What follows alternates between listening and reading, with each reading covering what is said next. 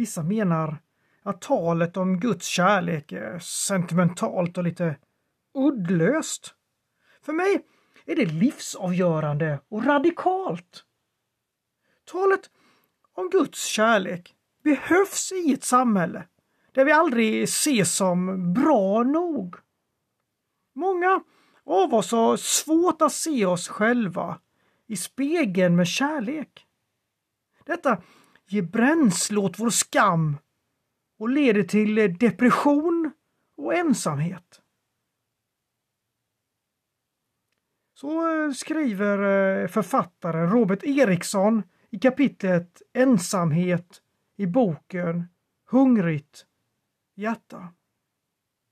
I filmen, där Bruce Springsteen skrivit inledningssången Streets of Philadelphia får eh, huvudkaraktären, ja den framgångsrika advokaten, sparken när det framkommer att han drabbats av aids.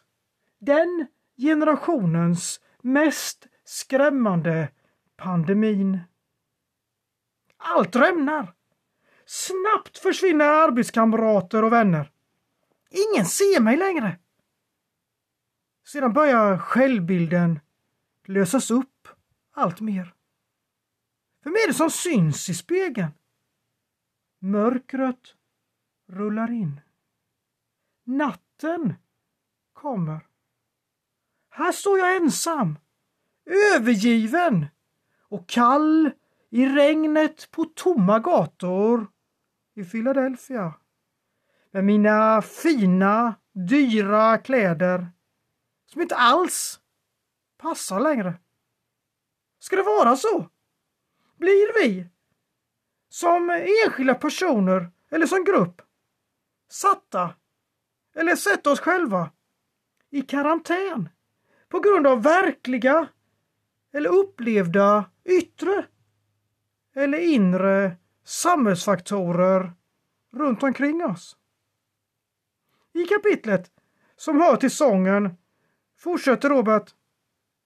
Kanske är det därför den finaste gåva vi kan ge till varandra att aldrig lämna varandra ensamma. Låt oss stanna kvar i relation till andra människor, även när det känns smärtsamt och obekvämt. Så återspeglar vi Guds kärlek. Och så avslutas kapitlet Ensamhet i boken Hungrigt hjärta med frågan Hur kan du skapa rum för en vän att våga berätta sin historia för dig och kunna lita på att du finns kvar oavsett vad som berättas?